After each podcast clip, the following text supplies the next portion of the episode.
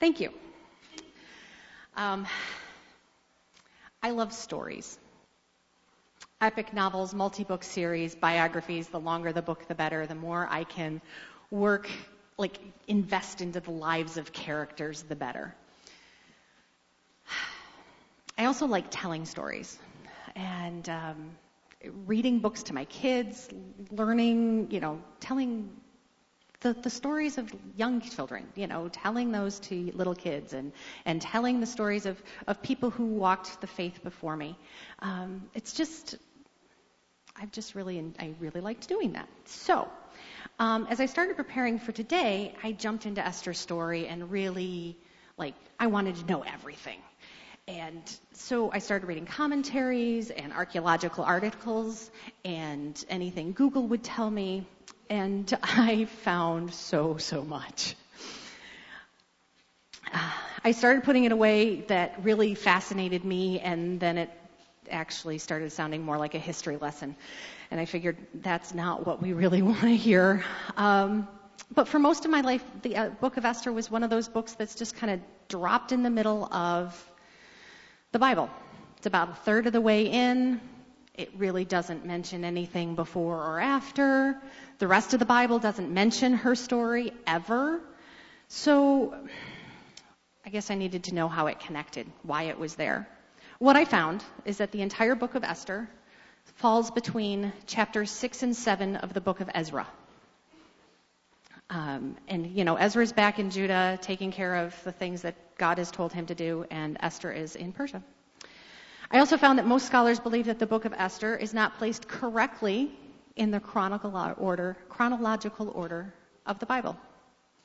There are many who believe that Nehemiah actually comes after Esther, that it was in her court, in her husband's son's court, that Nehemiah was the cupbearer. I also learned that there are some scholars who don't believe that the book of Esther is a work of nonfiction. They believe it's a story. They believe, mostly because it reads like a Disney princess story. I mean, that's how it's told to all of us as children. To be honest, I spent a lot of time on that rabbit trail and came up to the conclusion that she was a real person and these are actual events. I think sometimes what we forget that each book of the Bible was an actual standalone book until the Bible was compiled, compiled into the book that we call the Bible and that it was written in the story, in the storytelling style of the cultures that the story for the people they were meant to reach. Um, anyone who wants to explore that rabbit trail with me, come come talk to me. I can talk for a while about that one. Um, but as I spent more time with the text, I decided I just wanted to tell Esther's story. And to do so, I decided I was going to do it in first person. So here we go.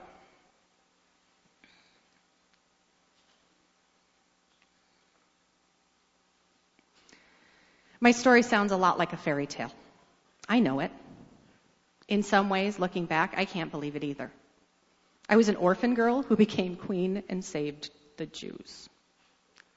My name is Esther, though the name I was given at birth was Hadassah. I was born a Jew into the tribe of Benjamin, but my family was living in Persia. We probably shouldn't have been. You see, a few years before I was born, exactly 70 years after our tribes had been exiled to Babylon, Cyrus, king of Persia, took over the Babylonian Empire. He told us we could go home. Home, I've been told, was the land of Judah. It was a place where we would have had to start over. And we had done what God told us to do through Jeremiah when we were told of the exile. We built houses and settled down. We planted gardens and ate what they produced. Our people married and had children and encouraged our children to marry so that they too could have children. I'm not sure of the exact reasons why God, why my family decided to stay, but we did. I grew up in the city of Susa. When my parents died, my cousin Mordecai took me in and treated me as his daughter. My story though I didn't know it at the time, begins three years into the reign of the new king, Xerxes. We were trying to get back to our normal lives after a six month festival, and the king and his friends were still partying. We're told that after seven days and a lot of alcohol, the king decided he needed to prove to his friends just how beautiful his queen was. So he sent for her, demanding that she leave the party she was having with her friends. She told him no. I never found out the exact reasons why she told him no, but could, it could have been for any reason. Maybe she was having too much fun with her own friends and just didn't want to leave them. Maybe she knew what the king was like when he was showing off and she felt she deserved to be treated with a little more respect.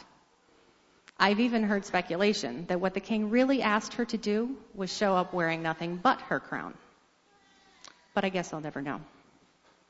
Anyway, no is not a word that Xerxes has ever responded to well. But now he was being told no by a woman in front of his friends. He was outraged. He was humiliated. And his friends played into that. When he asked his advisors what the law said should be done to the queen who had disobeyed him, they told him that he better act decisively and swiftly, so that their wives and the wives of the other nobles wouldn't think it was okay to stand up to their husbands. And so he did. And he proclaimed that Vashti, his queen, was no longer queen and would never again enter his presence. He also sent out an edict to all 127 provinces in the languages spoken there that husbands should be rulers over their wives. For the next couple of years, Xerxes, Xerxes went back to expand his empire. He wins some and loses greatly, and stories of his exploits were told far and wide. They say there is this one place on his way to Greece where he had the engineers build pontoon bridges over a canal, and a great storm came up and destroyed the bridges. Xerxes got so mad that he ordered the sea to be whipped and fetters to be thrown into it, as if he could be punish the water for its disobedience. You see, he could be a little irrational when things didn't go his way. But when he returned from his warmongering, he remembered that he didn't have a queen anymore. So he talked to his trusted advisors about how to replace the queen, and they suggested an empire wide beauty contest. As usual, Xerxes took their advice. They sent out word for the most beautiful of the empire to be gathered. I don't know about anybody else. Maybe some volunteered, but I was taken. I was going about my usual business, and the next thing I knew, I was on my way to the citadel. I was terrified. My life, as I knew it, was over. Forever. I know that seems pretty dramatic, but maybe you don't know what that means to be part of this. Being taken into the harem means I will never be allowed to marry. I will never be allowed to walk freely. I will always be at the mercy of the king and his ways. The only men I will ever see again will be eunuchs, and I will live with women who only want to see the worst in me and want to see me fail. Mordecai knew this might have been my fate. There had been observations all my life about my appearance. We'd already discussed what I should do. We decided that I wouldn't reveal that I was a Jew and that I should just do my best no matter what. Thankfully, once in the harem, I caught the attention of Haggai, the eunuch in charge of the harem. I don't know if it was because of my beauty or if he pitied me because I didn't want to be there, but he befriended me and provided me with good advice, good food, and seven attendants. All of us underwent a full year of beauty treatments. The first six months were largely focused on our skin. Given our climate and usual work, our skin was dry and chapped and tanned. It took several weeks of daily treatments just for our hands to become soft again. They also wanted to make sure we didn't have some sort of skin disease that could be passed on to the king. After the skin treatments became routine, Haggai and my attendants started working on the makeup and clothing that would, be, that would best highlight my features. I had use of the harem's coffers, anything in the kingdom. I know it sounds like a year is a long time for all of this. But part of the reason we had to wait so long was to prove that we couldn't possibly be pregnant with any other man's child and pass it off as the king's. At the end of that year, we were each scheduled for our night with the king. We'd been schooled in proper etiquette, the king's favorite foods and scents, and things that I shouldn't share in front of children. Nerves were high in the harem. And it didn't help that as soon as our night was over, we were taken to another part of the palace where we were considered concubines. We had no idea of what to expect. My time came, and I found favor with the king, largely due to the advice I received from Haggai. Xerxes named me as queen. Me. I can't believe that there was even a chance that I could be queen, let alone that I am queen. I am in shock still as I went, as I look back at the ceremonies and feasts that were held in my honor. Shortly after I became queen, Mordecai was sitting at the king's gate hoping to hear news from me. He overheard two of the king's guards venting to one another about the king and their plot to kill him. Mordecai passed the information on to me and I passed it on to Xerxes. The guards were investigated, the truth was uncovered, and they were executed.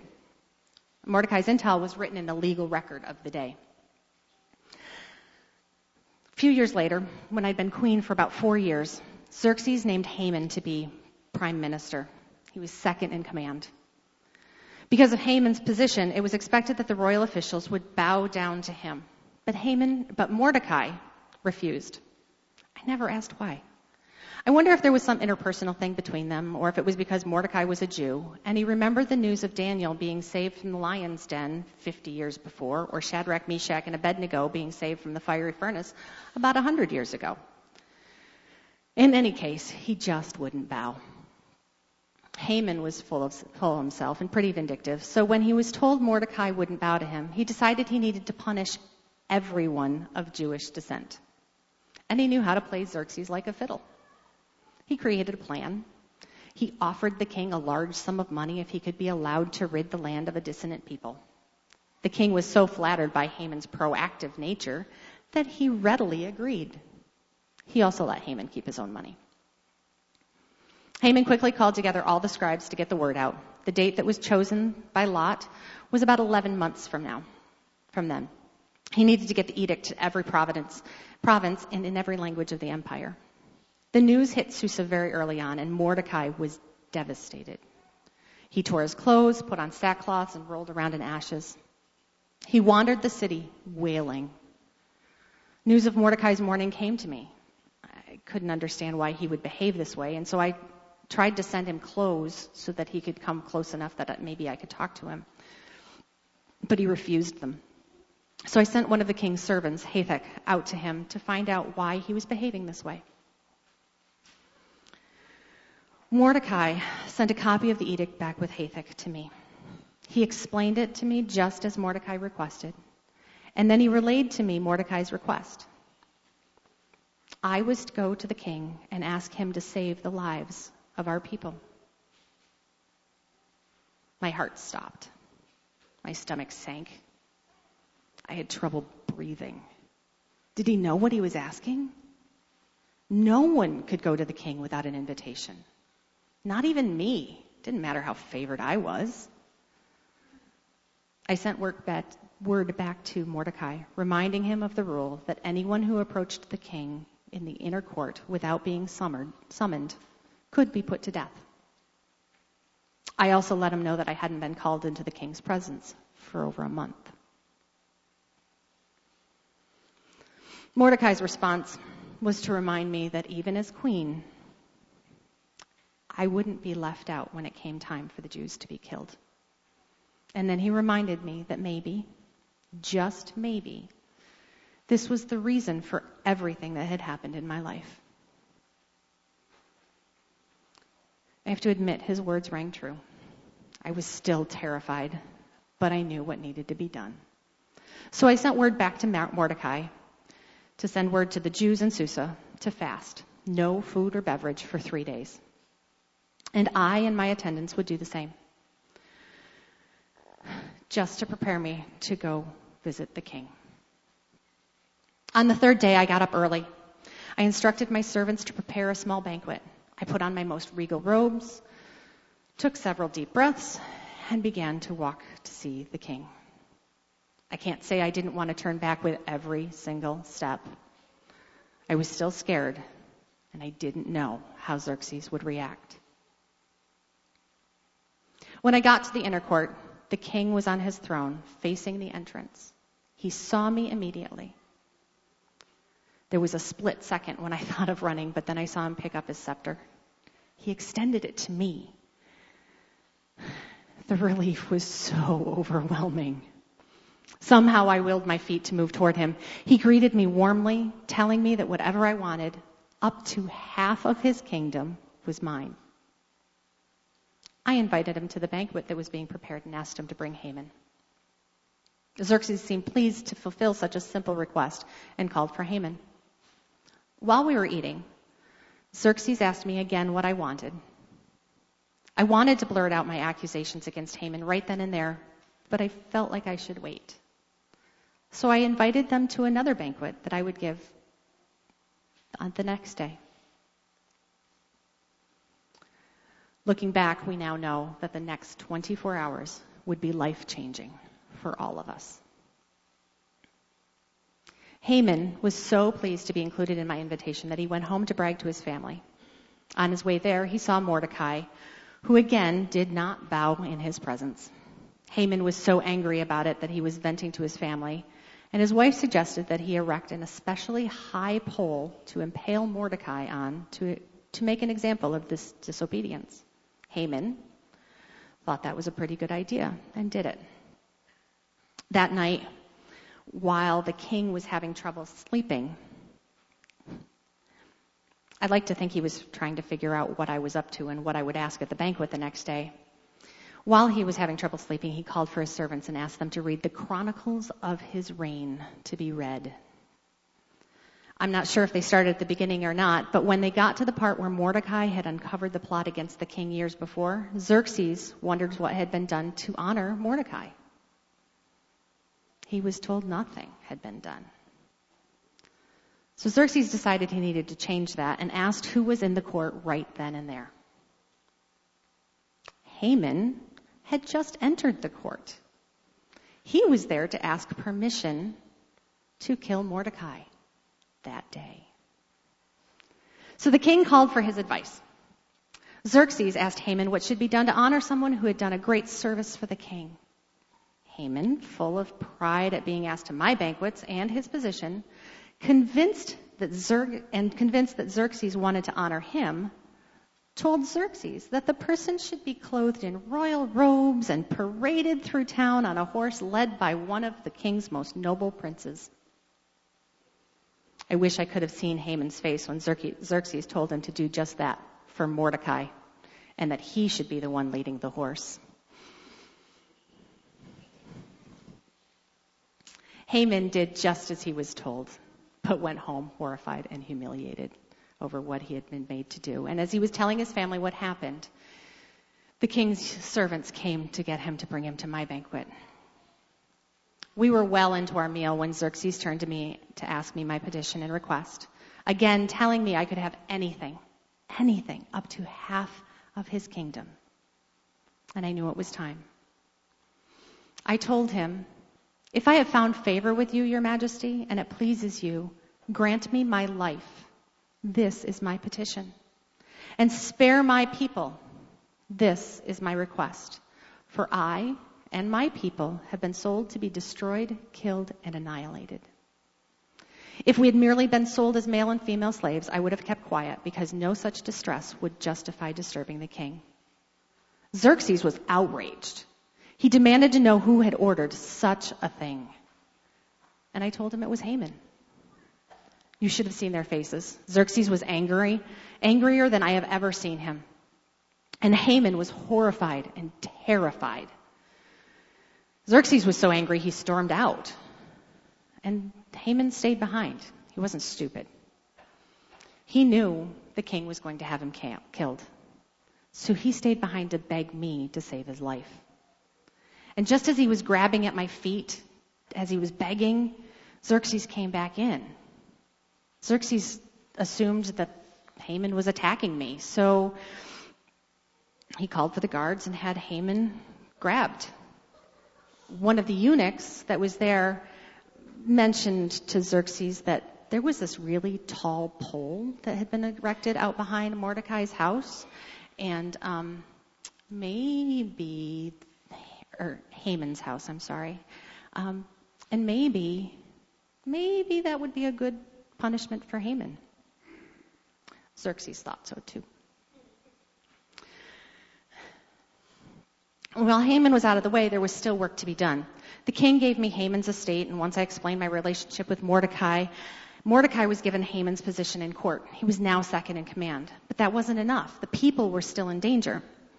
So while Mordecai was still in court working out details with Xerxes, I again went to court, and again the king extended his scepter to me. I asked that the edict to kill the Jews be overturned, but Xerxes reminded me that by rule of land, no law given by the king could be reversed. It could be added to, though. So, with Xerxes' permission, Mordecai and I wrote an edict allowing the Jews to take up arms and destroy anyone who meant to do harm to our people. The Jews were also allowed to plunder the riches of their enemies. I know it seems a bit harsh, but we needed to make sure that the Jews were safe. Maybe, just maybe, we hoped that we could deter those who wanted to do our people harm. On the appointed day, the nobles and VIPs in the provinces sided with the Jews because of Mordecai's position in court. Still, in Susa alone, there were 500 people that were killed. At the end of the day, Xerxes asked me if there was anything more I wanted from him. Haman's family was still alive, and I knew the Jews in Susa would not feel safe as long as they lived. So I asked that all ten of Haman's sons be impaled, just as their father had been. I also requested that the edict to kill our enemies be extended one more day. My requests were again granted. When all was said and done, 800 of our enemies in Susa were killed. In addition to Haman's sons, in addition to Haman's sons, reports from the other provinces trickled in. Over 75,000 people had attacked the Jews and were killed in return. The most surprising thing of the whole bloody event was that though the Jews were given license to plunder from their enemies, no one did. There was a huge party that we we celebrated. The next day, there's a there, the there's a saying in our Jewish community that we always look for a reason to party.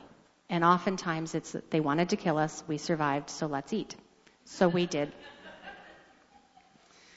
And it was written into the, the book of, of my story so that it would always happen. And I've been told that it still happens today. It's the, the celebration of Purim. So there it is, my story. An orphan girl who became queen and saved God's people. This sermon series has been devoted to showing God's redemption story through the lives of the women in the Old Testament. How does Esther fit into that story? She's not in Jesus' genealogy. Her story isn't mentioned anywhere else in the Bible. God's name isn't even mentioned in the book of Esther. But if you look at the whole story, we see a person willing to lay down her life to save her people. Her story was only about 450 years before the birth of Christ. Was this God giving a foreshadowing to his people about how he planned to save all of creation?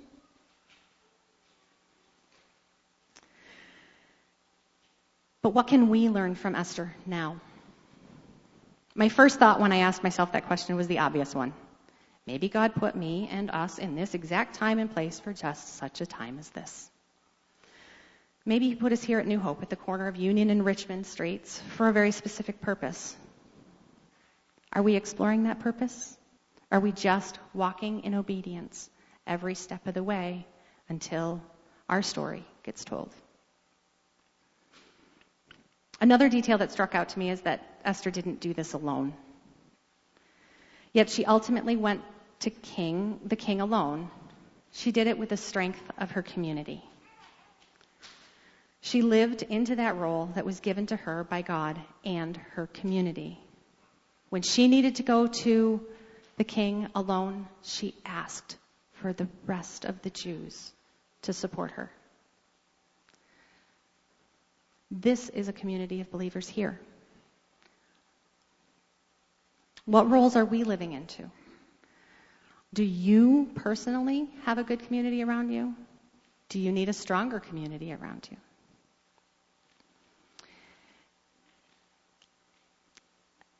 Take out a card out in the front of the chairs in front of you. Um, we call them prayer cards here, connection cards. If you're new, if you can register present, your presence with us, that'd be great. But it's a time to reflect. Ask God where He is leading you. Ask God how He can help you strengthen your community. Ask God what community support you need. And write it down. Give God that prayer request and allow your community, a group of people that meets regularly to pray over these cards, a chance to pray for you.